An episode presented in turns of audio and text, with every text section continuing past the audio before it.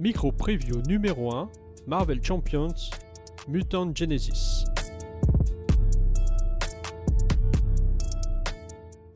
Je suis un grand fan de comics. Si vous me suivez régulièrement, vous le savez sans doute déjà. Depuis plus de 35 ans, je lis assidûment des comics, et plus particulièrement des publications françaises Marvel. Et si j'aime relativement toutes les franchises, c'est avec les X-Men que je suis entré dans cet univers en 1987. Et depuis, les X-Men sont toujours restés ma franchise préférée, même si cela n'a pas toujours été très simple.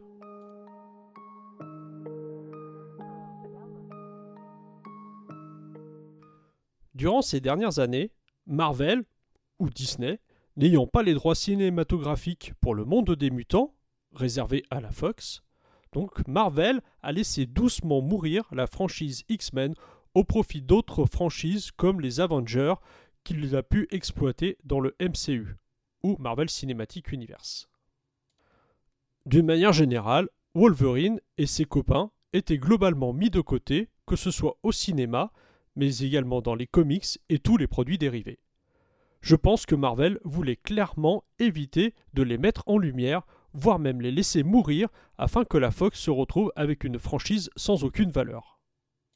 C'est donc tout naturellement que dans des jeux comme Marvel Champion, dans lesquels on avait pourtant droit à moult extensions avec plein de personnages, on ne retrouvait pas l'ombre d'un mutant. À part peut-être euh, la sorcière rouge et Vif Argent, mais qui sont tous deux des personnages qui ont le cul entre deux franchises, Avengers et X-Men. D'ailleurs, Vif Argent est le seul personnage présent dans les films des deux univers simultanément incarnés par deux acteurs différents.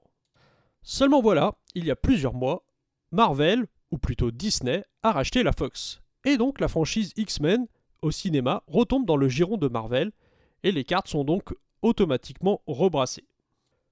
Côté comics, Marvel relance les séries avec Jonathan Hickman qui nous pond, au moins sur le début, un run incroyable et qui rencontre un succès comme la franchise n'en a pas eu depuis très longtemps. Aujourd'hui, tout le monde attend l'intégration des mutants dans le MCU et le grand retour de Wolverine. Bref, les mutants ont à nouveau la cote.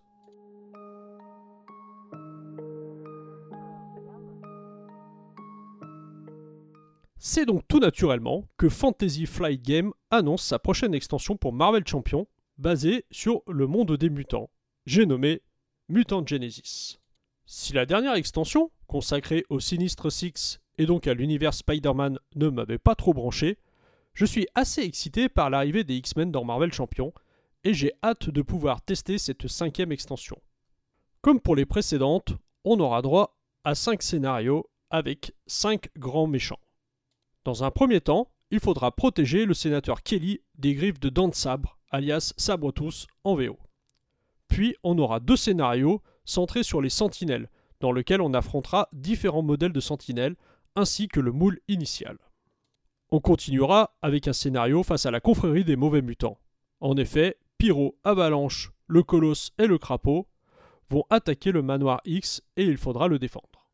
Et bien sûr, on conclura avec le boss final qui ne pouvait être que Magneto. Alors, que penser de tout cela? Eh ben, ça s'annonce pas mal du tout. On retrouve des ennemis assez emblématiques des premières heures des X-Men. La confrérie des mauvais mutants, les sentinelles et Magneto bien sûr.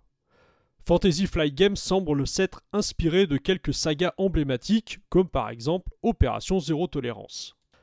Côté héros, par contre, là c'est un peu moins l'euphorie.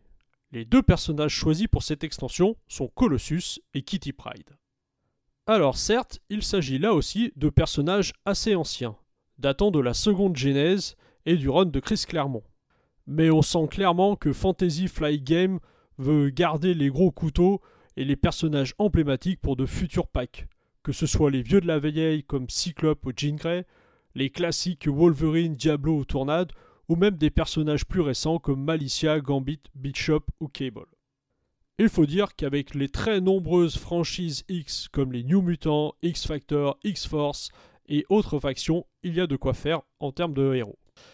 Et même si on va croiser finalement pas mal de nouveaux personnages en alliés dans cette extension, comme Polaris, le professeur Xavier, Magic, Wolverine, On espère avoir droit très prochainement à plein d'autres X-Men en personnages jouables.